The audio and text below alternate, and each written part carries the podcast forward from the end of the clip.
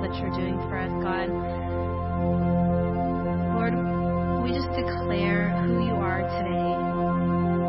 That you are the liberator and you're breaking chains, Lord, and you are healing every heart and every wound.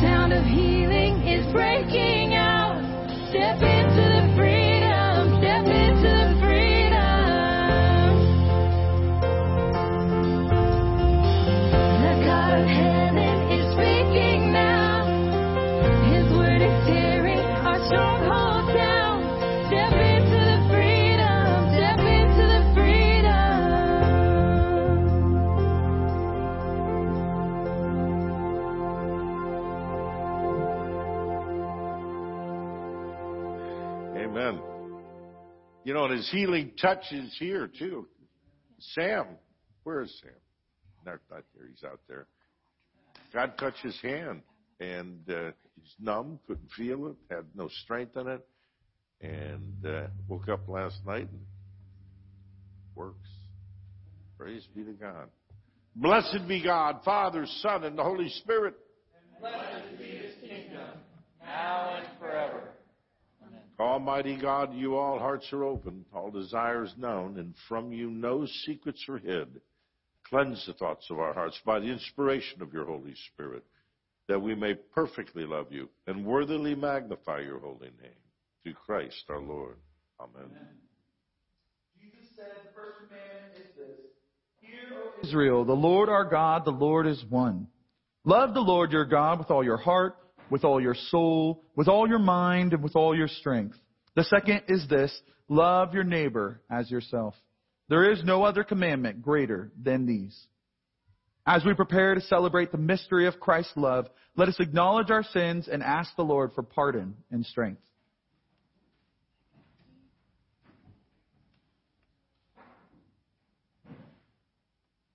Most merciful God, I confess that I have sinned against you in thought, word, and deed, by what I have done and by what I have left undone.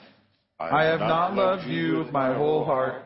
I have not loved my neighbors as myself. I am truly sorry, and I humbly repent. For the sake of your Son, Jesus Christ, have mercy on me and forgive me, that I may delight in your will and walk in your ways to the glory of your name. Amen. The Almighty and merciful Lord grant you absolution, remission of all your sins, true repentance, amendment of life, and the grace and consolation of His Holy Spirit. Lord, have mercy.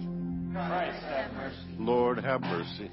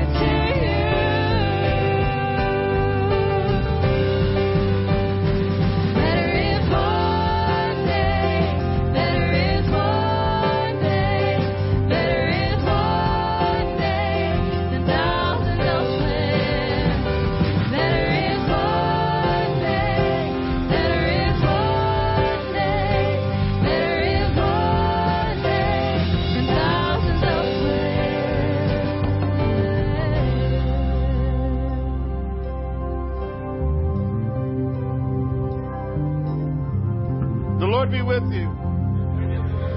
Let's pray together our collect. Lord of all power and might, the author and giver of all good things, graft into our hearts the love of your name.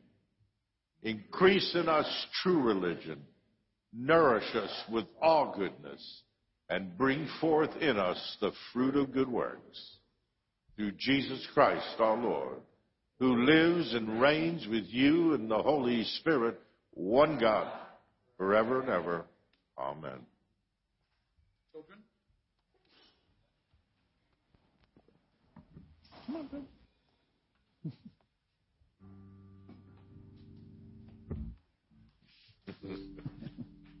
I can tell who wants to be first. so I doubt if you're going to be last. Mm-hmm. Bless these children, Lord. Just bless them and fill their minds with all the revelation and understanding of Jesus Christ and who he is. Amen? Amen. Somebody got to sign out there.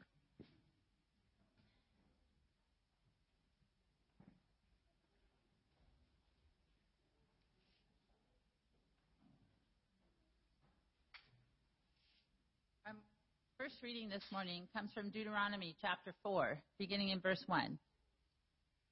Now, O Israel, listen to the statutes and the judgments which I teach you to observe, that you may live, and go in and possess the land which the Lord God of your fathers is giving you. You shall not add to the word which I command you, nor take from it, that you may keep the commandments of the Lord your God which I command you. For your eyes have seen what the Lord did at Baal Peor. For the Lord your God has destroyed from among you all the men who followed Baal of Peor. But you who held fast to the Lord your God are alive today, every one of you. Surely I have taught you statutes and judgments, just as the Lord my God commanded me, that you should act according to them in the land which you go to possess. Therefore, be careful to observe them, for this is your wisdom and your understanding in the sight of the peoples who will hear all of these statutes and say, Surely this is a great nation, this great nation is a wise and understanding people. For what great nation is there that has God so near to it, as the Lord our God is to us? For whatever reason we may call upon him. And what great nation is there that has such statutes and righteous judgments as are in all this law which I set before you this day? Only take heed to yourself and diligently keep yourself, lest you forget the things your eyes have seen, and lest they depart from your heart all the days of your life. Teach them to your children and your grandchildren. The word of the Lord.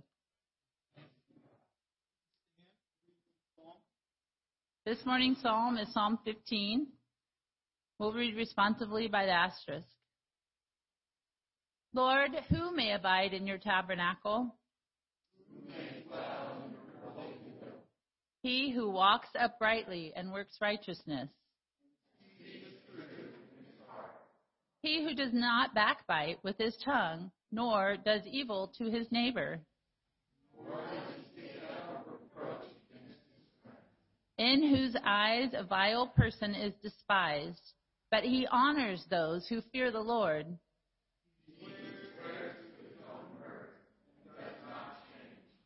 He who does not put out his money at usury, nor does he take a bribe against the innocent. He who does these things shall never be moved. Glory be to the Father, and to the Son, and to the Holy Spirit. As was beginning is now and will be forever. Amen.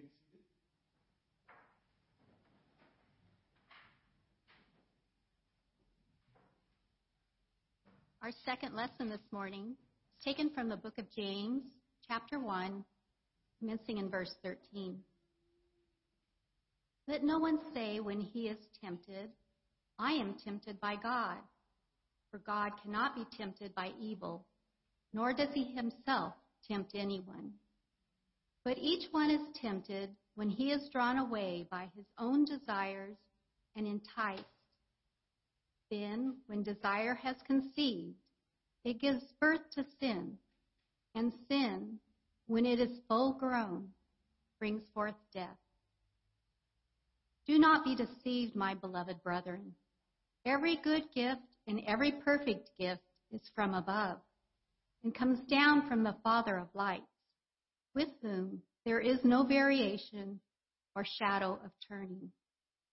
Of his own will, he brought us forth by the word of truth, that we might be a kind of first fruits of his creatures.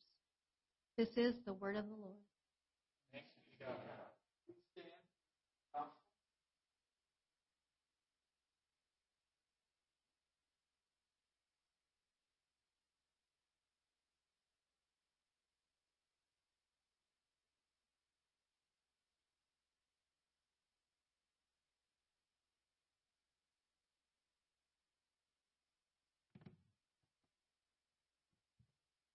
The Holy Gospel of our Lord Jesus Christ according to St. Mark.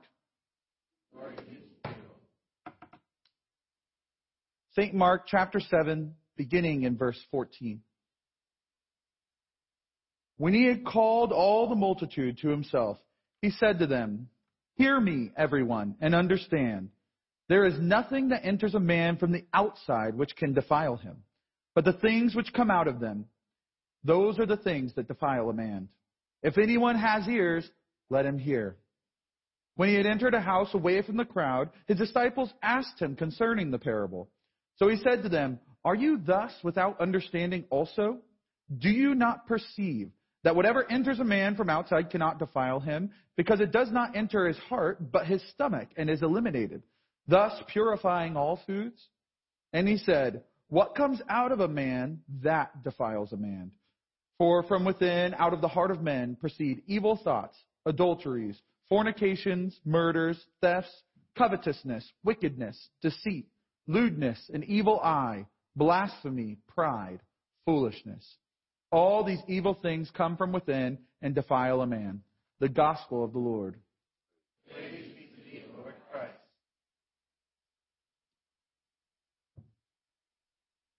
You may be seated. Let's open with a word of prayer. Father, may the words of my mouth and the meditation of my heart be always acceptable in thy sight, O Lord, my strength and my redeemer. Amen. So I've got some good news to start off the sermon with. If you've been paying attention, you may have heard that we were praying for one of our Marines, John Mark Johnson, who is over in Kabul. Um, we had some tragedies happen there this past week, but he is safe and actually he successfully transferred to Kuwait. So praise God for that. He is no longer in the midst of that chaotic situation. And it really was God's hand. Because I got a, a text from his mom because he had been working the security gate for two days and he was just completely overwhelmed and exhausted by the tragedy that he had seen. We actually did get a photo also from him where there were a couple of children who actually made it through to safety in the gate and he was so excited and so they took a picture with him. Really cool photo. But I bring all this up to say the very next day when he was not on the security gate is when the security, uh, the suicide bomb happened right in that area. And so thank God uh, for the safety of our Marine, but also let us pray for those who lost loved ones. It's such a tragic situation. But do you know what's crazy about that situation right now? The craziness is that what we learn in Scripture is that the chaos in Kabul has everything to do with the enemy's fight for your heart. The craziness in Kabul, the chaos and evil that the Taliban, ISIS, and so many others are bringing into that situation, actually what you choose to do in your life affects that situation. Not only in our prayers, which were effective to comfort and protect our Marine, John Mark, but actually by you living according to the commandments of God, the ways of God, being transformed to be the people of God, you are a light that shines against the darkness that we see in Afghanistan. So I want you to not separate these things as we so often do as that crazy place over there. Oh, so sad. And you move on with your life. But actually we should hear this as a clarion call that the kingdom of God needs to come to earth in our life. And we need to pray ever more fervently, Maranatha, thy kingdom come. Right? Because you know what the kingdom of God means? The kingdom of God means that the light will come into the world and all darkness shall be overcome. And do you know what the word is? The word is that he has already come. That there is no darkness in this world that can prevail against the church of God. And so when we talk about these things this morning, I don't want them to be separate in your mind. In fact, if you welcome God into your life, if you follow His ways, if you build your family by the principles of the kingdom of God, that will be in that very act fighting the kingdoms of darkness in this world. So we have a role to play. We should continue to pray. We should continue to pay attention. We should even be political and vote. Vote more able leaders into our country. But most importantly, we should build our families according to the ways of God. Because if everyone who is a Christian made that their goal, then do you know that God would continue to expand his kingdom as he's been doing this past 2,000 years? It's all about us. So I want to talk today a little bit about what God did in Scripture as he sought to teach his people how to relate to him in a world that was filled with darkness. In a world that was filled with confusion, with inept political rulers, with slavery and oppression. That's the world of the Bible. And you know, it's the world today too, right? And so we can relate to what these people are learning. Because when God first started relating to man, we were so distant from him that we really didn't know how to conceptualize him. It took the entire Old Testament, the revelation of Jesus Christ, and the New Testament church for God to communicate to us his plans and purposes for the world today. What I mean by that is that when you watch the progression of the Old Testament to the New Testament, what you see is God continually reminding us that He is actually a God of love and transformation. That there actually is not a situation that He cannot redeem. There is not a mountain that He cannot overcome.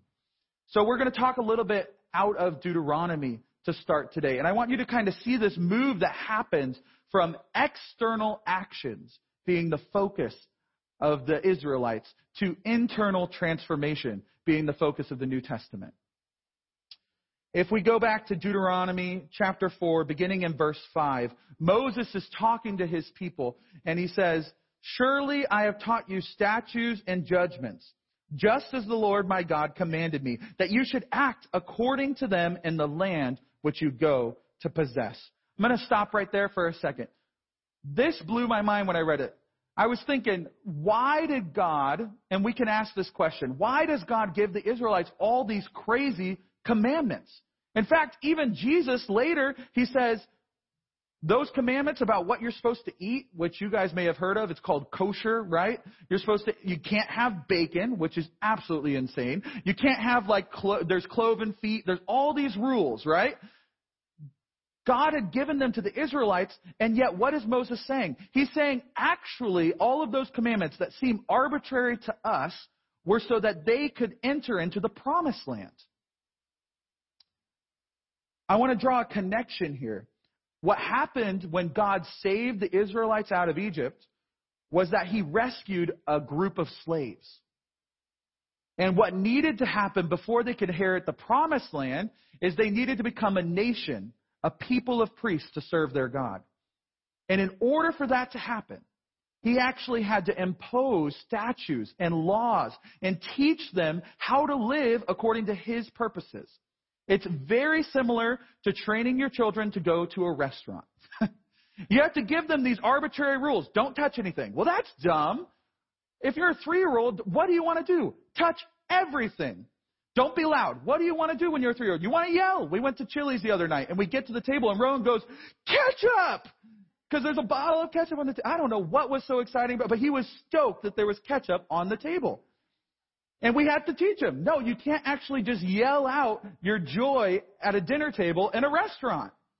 Now it was Chili's, so it was fine dining, guys. It was very important that we teach them these things. But the point of the matter is that I have to teach him these rules that seem extremely arbitrary to him, don't make any sense to him, but they're teaching him how to exist in the land that I was taking him to, the land of the promise, the land of the chicken fingers and pizza. There's an important element to what God is doing with us.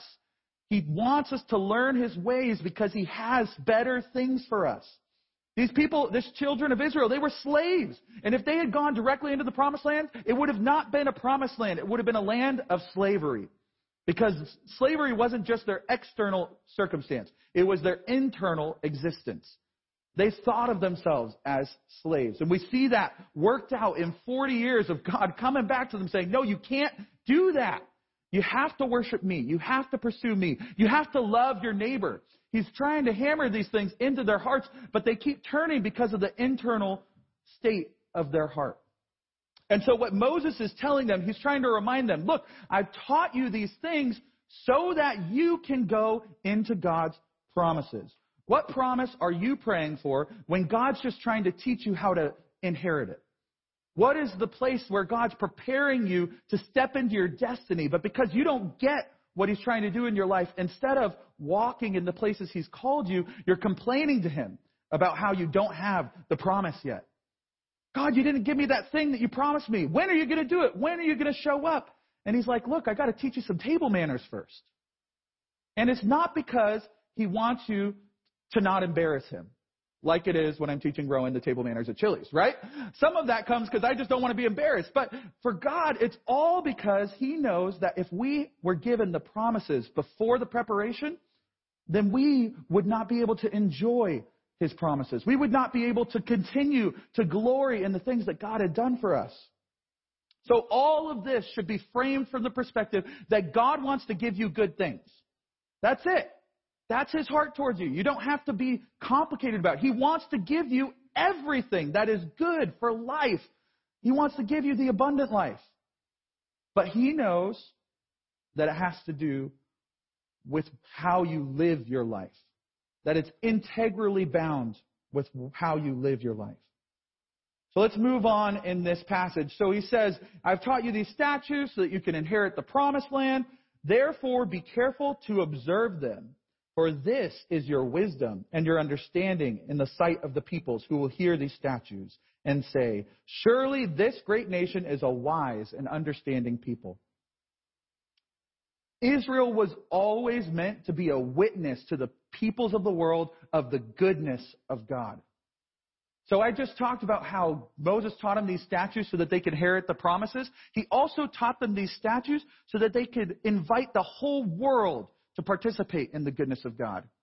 Same thing that God wants to do with you. It's even bigger than the promises that God has for you. It's actually so that people in Afghanistan can look at the church and say, man, I want to live like that.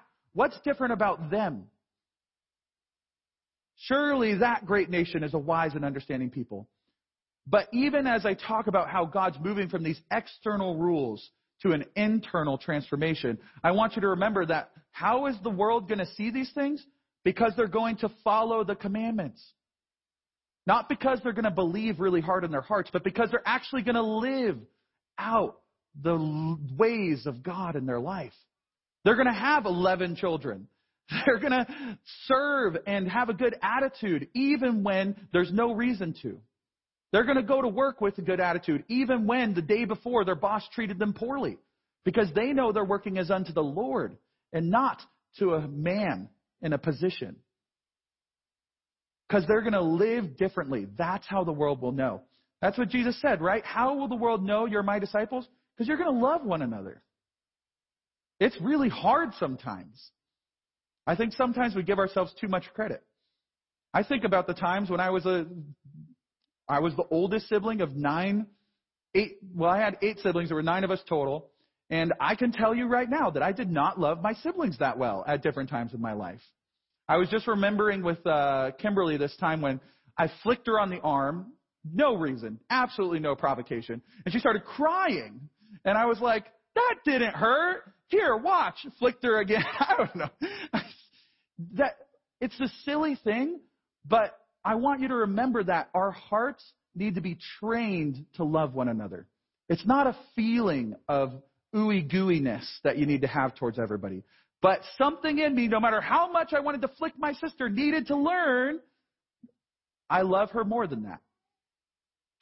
It took a while, but I learned my, I learned, I think I learned my lesson. I don't think I would flick my sister again if she were standing before us today, right?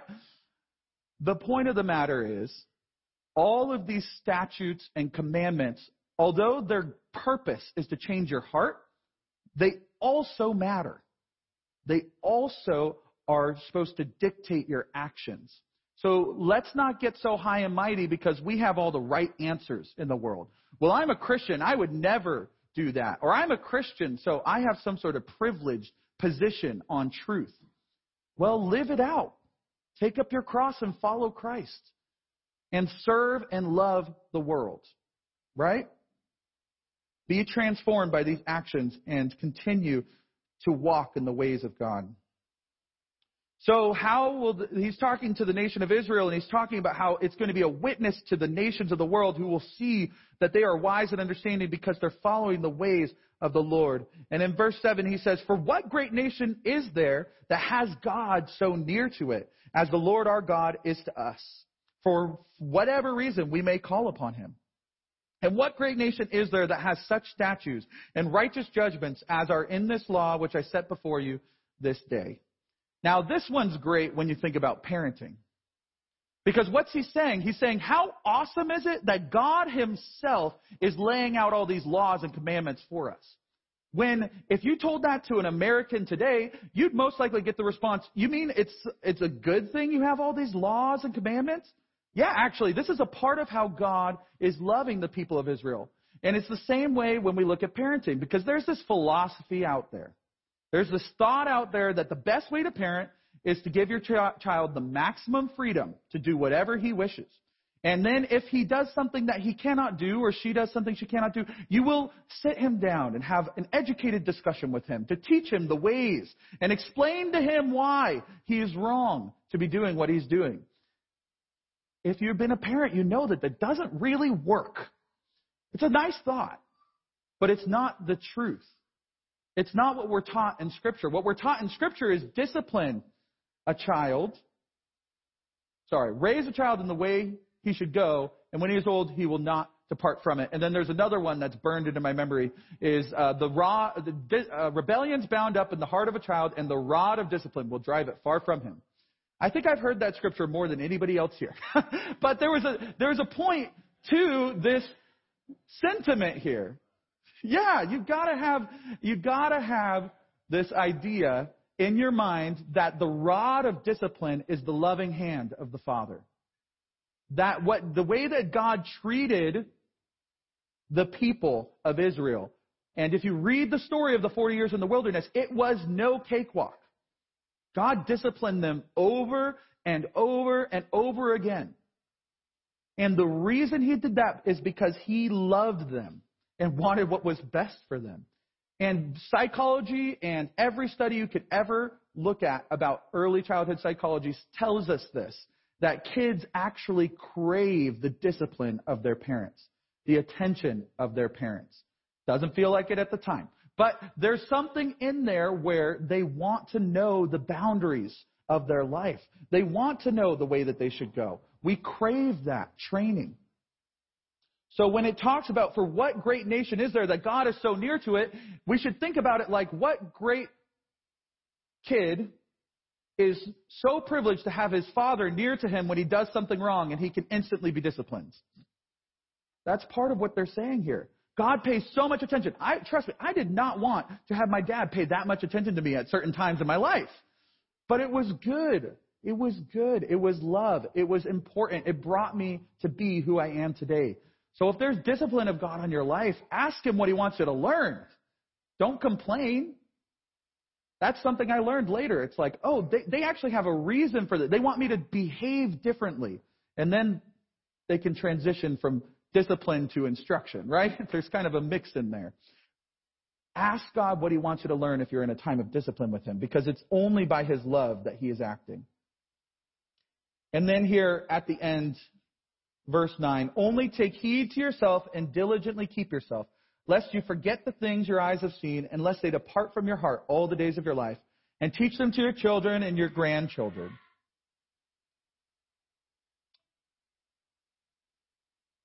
We have really bad memories. Well, okay, I should rephrase that. We remember the bad things really well, and we forget the good things in a moment. The provision that God gave you yesterday is forgotten, and the thing that you felt slighted for a month ago is remembered. We need to train our memories to recall the things that God has done for us and to lay down the offenses that we've taken in the process. It's called forgiveness. You have to forgive not only people, but you have to forgive God in your heart. It's, it's silly to have an offense against God if you lay it out clearly. Like, I'm mad because I have this thing. And God's like, I put you there. And you're like, angry with Him. When you lay that out, you're like, okay, my loving Father who's the King of all the universe, I'm angry with Him. It seems silly, but we build up these things if we don't pay attention. I think if there was one universal principle in this whole message, it's this. Pay attention to what's going on between you and God in your life because I'm trying to explain the way that God works, but unless you can see it in your own life, it's going to be really hard to follow what he's doing. Instead, you're running around from job to job, from, from thing to thing, from distraction to distraction, and you're not paying attention to what God wants to do in your life. You might miss the discipline of God. And then he's so loving, he will bring it right back to you again until you learn your lesson. Right?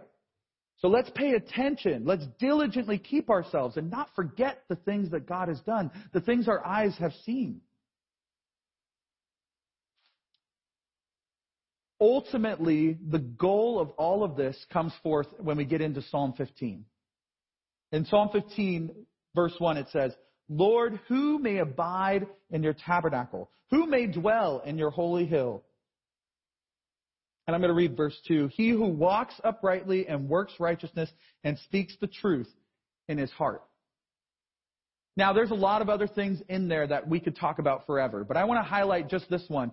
Speaks the truth in his heart. What does that look like?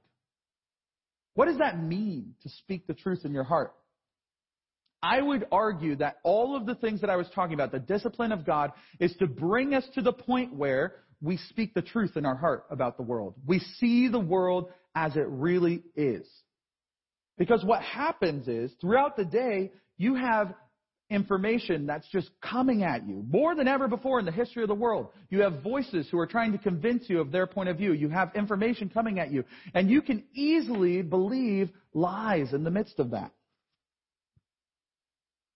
In particular, I want to kind of, I'm going to skip through some of this stuff. There's so much more we can talk about in these things, but I want to get to some stuff towards the end here. I'm going to jump from there. So we want to speak the truth in our hearts. I'm going to jump from there to 2 Corinthians chapter 10, verse 3. Though we walk in the flesh, we are not waging war according to the flesh. For our weapons of our warfare are not of the flesh, but have divine power to destroy strongholds. We destroy arguments and every lofty opinion raised against the knowledge of God, and take every thought captive to obey Christ, being ready to punish every disobedience when your obedience is complete. So what are we talking about? It seems like we, we went from the Old Testament where Moses is reminding the people to keep the commandments of God and then we jump into the psalm and it talks about speaking the truth in your heart. And then I go to this completely other verse about our spiritual warfare is against lofty opinions and arguments. What's the through line here? The through line is that ultimately everything we do is because God wants us to know the truth which will set us free. When he was teaching the Israelites, by giving them the commandments and walking with them and disciplining them. What he was teaching them was that their identity was no longer that of a slave. Their identity was that of the people of God who were called to walk according to his ways. And that if they would seek him, they would find him and he would guide them into the promised land. But all of that happens in their hearts. Because don't you know, you can learn to mime the actions of religious living without ever paying attention to what God wants to do in your heart. We prayed about that in our collect. Bring us into true religion. And what is true religion? Well, Jesus tried to explain it to us in the gospel. True religion is not about what you eat or drink, or what you do. It's about what comes out of your heart. And he says, he gives a nice, great list of all the things that can come out of your heart enviousness, lust, fornication, murder, you know, all these things, these awful things that can come out of your heart. That's because that's where the war is happening. And that's what 2 Corinthians is telling us, is that though we walk in the flesh, our war is not actually according to the flesh. Most of us are not called to pick up an M16 and go into a battlefield to fight enemies in real life. In fact, the Christian way is not about that. That may be something that a Christian is called to do at some point in their life, but it is not the point of Christianity. The point of Christianity is to be changed and to fight that battle in your heart. We destroy arguments and every lofty opinion raised against the knowledge of God and take every thought captive to obey Christ. So what is this about? It's about speaking the truth in our heart that we read about in the psalm. And I have a couple of examples that I want to just walk through real quick that maybe are things that you, I know they're things that I have struggled with in my life. So let's talk about pride. Everything that's coming out of the heart that Jesus is talking about is because we're believing a lie about the world. That's my argument today, is that the things that are coming out of the heart are because there's a lie somewhere that's being believed. So let's talk about pride. Let's say I preach a really great sermon. Let's just imagine that that happened once in my life. And let's say I started thinking that I was pretty darn good at preaching a sermon. In fact, I think I'm awesome to listen to. People should listen to me. I am pretty awesome. I'm the bee's knees.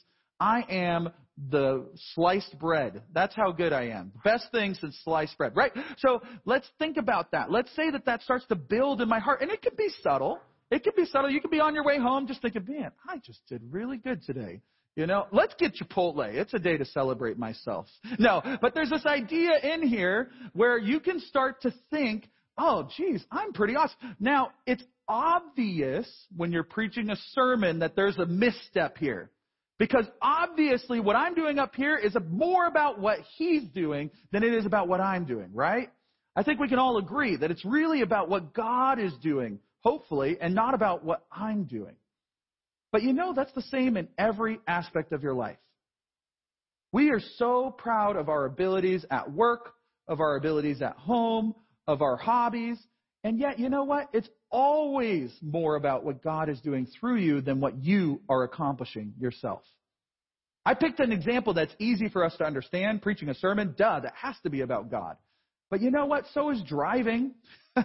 so is putting food on the table for your, for your wife and your kids. So is parenting and everything else we're called to. It's way more about what God is able to do in us than about our ability to accomplish what we've set out to do. And so pride wiggles in there and it tells you that lie. Man, you're really great. You did all that.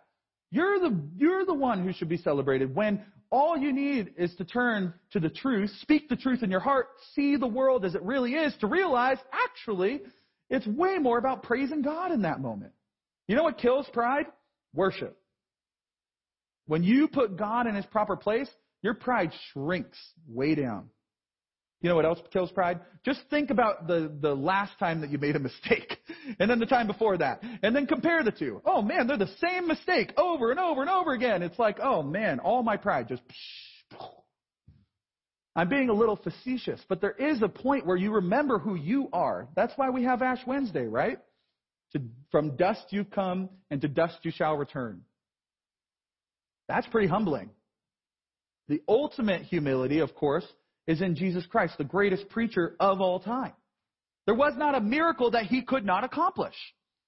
And yet, he constantly reminded people, I only say what my Father tells me to say. I only do what my Father tells me to do. And ultimately, he humbled himself even unto ignominious death on a cross.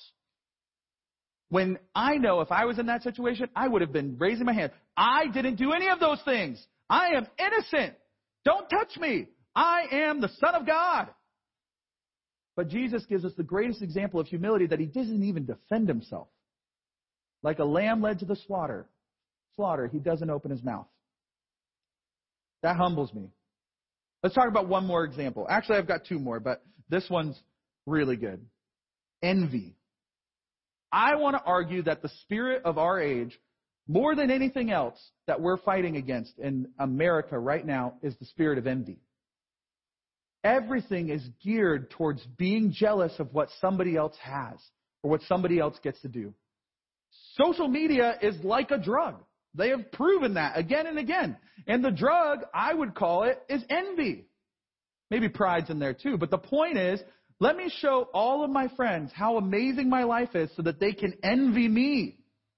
You get that picture of the people sipping margaritas on the rooftop in Aruba and, oh, my life's so great. Hashtag blessed. You know, it's like, God, why? Why are they so happy? Now, of course, you don't see the scene before where the wife's like, we're going to take a picture, and the husband's like, I don't like you anymore. And then they're like, let's take a picture anyway. And then they, the scene afterwards where they get divorced. You know, you never know more than what's going on in that picture. But more importantly, you're believing a lie if you're jealous of that couple.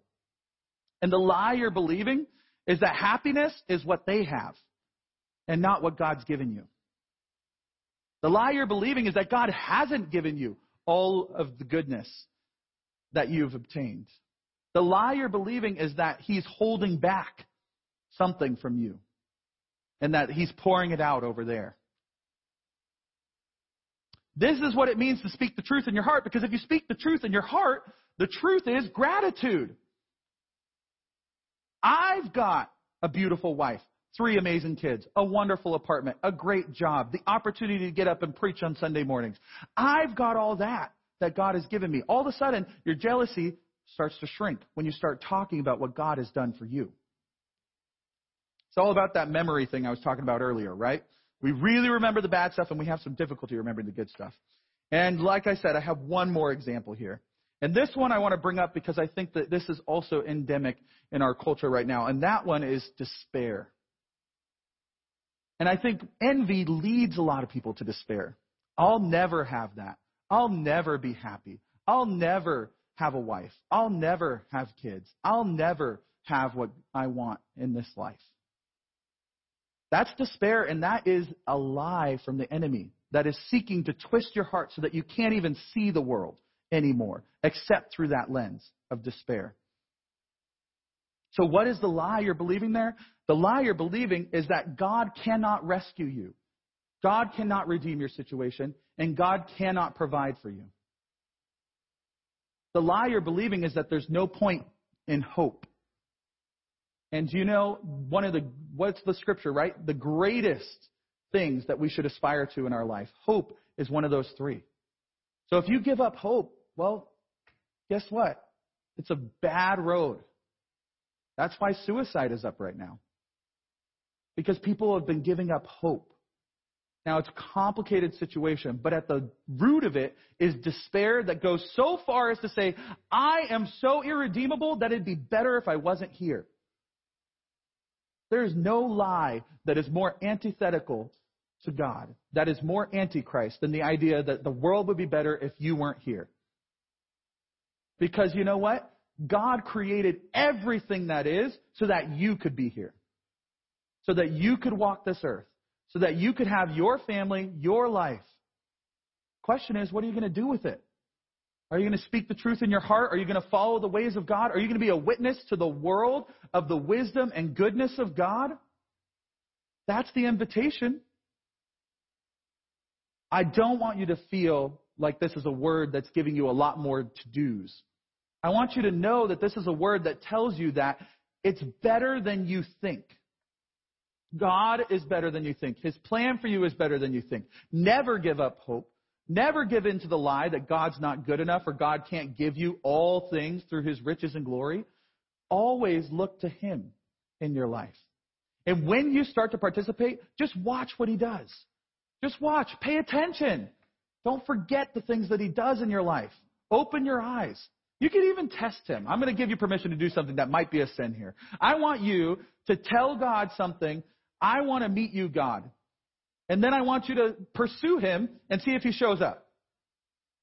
Now, I'm not saying that you need to doubt God, Bishop. I'm sorry if this is straying too close to the line of advertising. My point is that God has promised you that if you seek him, you will find him. So test the promise of God. Seek him in your life. We're all going through this life. We're looking at the world, and every single one of us has had that moment where we're like, well, crap. This really sucks. There's a lot of awful things happening. There's a lot of difficulties in my life and in the lives of those around me. Where is God? He's right there. Seek Him. Don't stop at the question, where is God? Actually go looking. You're going to find Him, and He will change your life. Amen? Amen.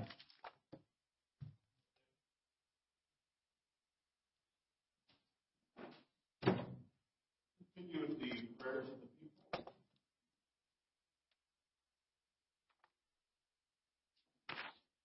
That was a really good word. Amen. Go ahead. Let us pray for the church and for the world. Father, we pray for your holy Catholic Church. Grant that every member of the church may truly and humbly serve you. We pray for all bishops, priests, and deacons. We pray for all who govern and hold authority in the nations of the world. Give us grace to do your will in all that we undertake. Have compassion on those who suffer from any grief or trouble. Give to the departed eternal rest.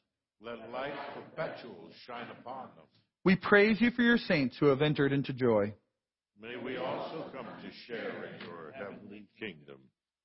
Almighty and eternal God, ruler of all things in heaven and earth, mercifully accept the prayers of your people and strengthen us to do your will. Through Jesus Christ our Lord. Amen. The peace of the Lord be always with you.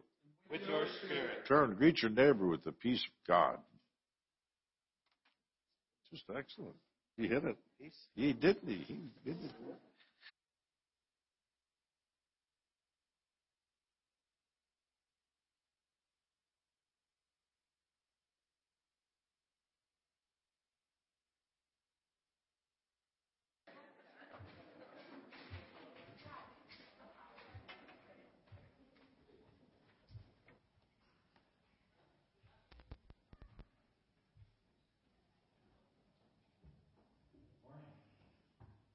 Well, fall is upon us, so we have a full calendar again.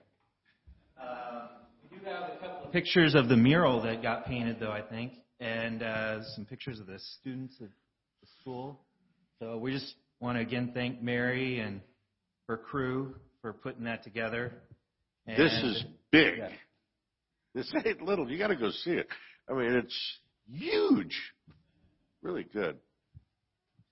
Okay, so Double- uh, double men thanks. and women, we, both, we got something for both of you here on the schedule. There's a women's breakfast uh, on September 18th, and it'll start at 9 a.m. And you guys can, ladies, can get together and make some plans. That's never good. I know. Leave it at that. Uh, men, we'll get back together October 2nd for our uh, monthly men's meeting. And then on October 3rd, we'll all get together for the St. Michael's Feast after church here on campus, I believe. Yep. Uh, so it'll be a big potluck, and we'll celebrate together. Plan on bringing some food and just uh, having a good time uh, with our church family. We're going to have a great time. A lot of surprises this year.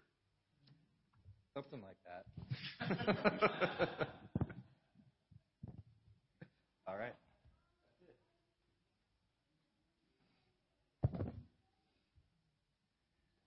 As we respond, sorry, as we prepare to receive the body and blood of Christ in the Eucharist, let us respond to God's word by engaging with Him in musical worship and presenting to God our tithes and offerings out of that which God has given to us. Together, through Christ, let us continually offer to God the sacrifice of praise. That is the fruit of lips that acknowledge His name. But do not neglect to do good and to share what you have, for such sacrifices are pleasing to God. That they are.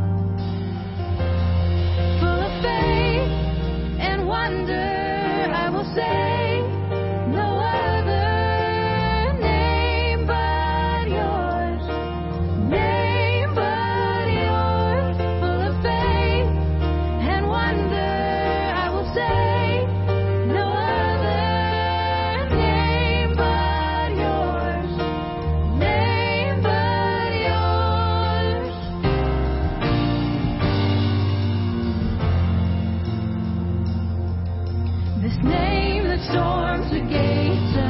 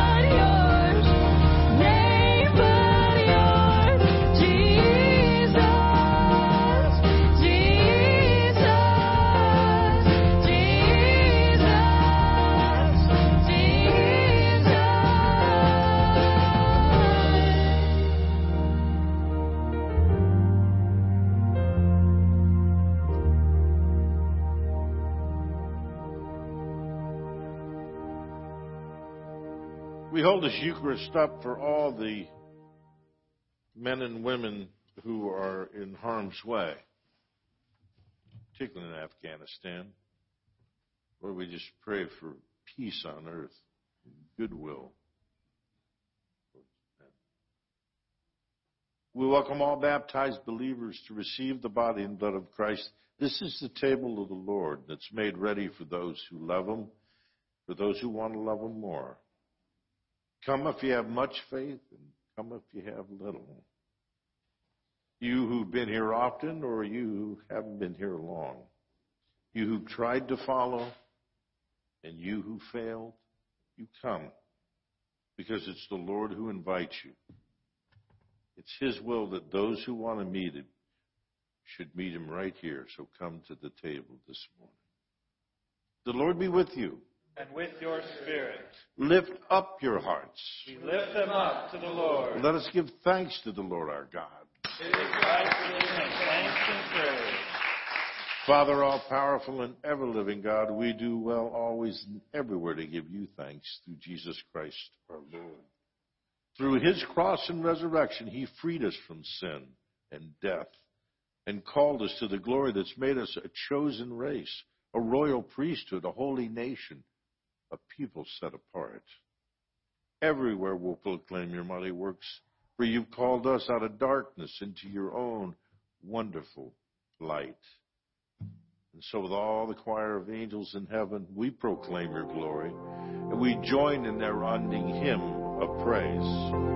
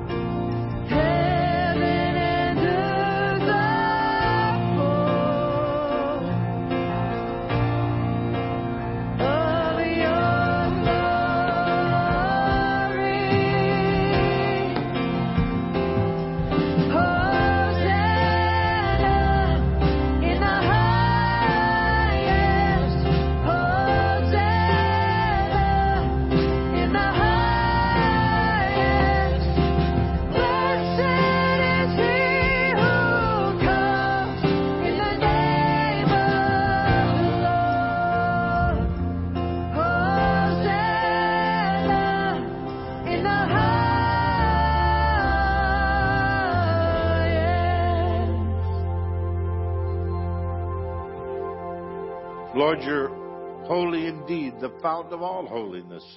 Let your Holy Spirit come upon these gifts to make them holy, so they may become for us the body and blood of Christ.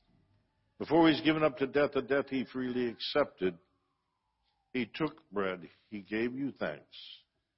He broke the bread and gave it to his disciples, and he said, Take, eat, this is my body, which is given for you. Do this in remembrance of me.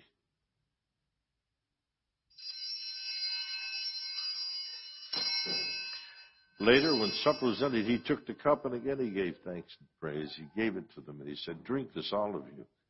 This is my blood of a new covenant, which is shed for you and for many for the forgiveness of sins. Whenever you drink it, do this in remembrance of me.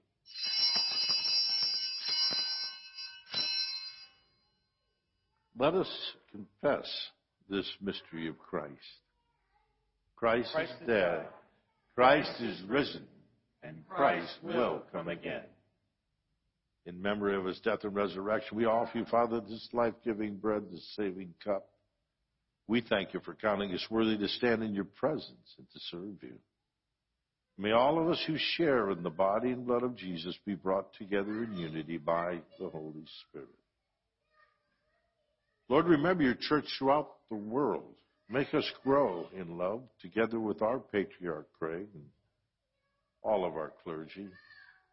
Remember especially those who were sick or infirm in spirit, soul, or body. We remember this day, Lord, Connie and Susan and Carl and Serena and Naomi, Sonja and Sandra, Karen, Tammy, Maria, Kyla, Jean, Mario, Patrick, the Longden family, Mike, Giovanni, Jason, and our Marines and sailors at Camp Pendleton we hold up to. Draw our hearts to remember the poor and the broken, and as we receive the body and blood of Jesus, may we be transformed to become the body of Christ to the world. Have mercy on us all. Make us worthy to share eternal life with the apostles and the martyrs and all the saints who have gone before us. May we praise you in union with them and give you glory through your Son, Jesus Christ.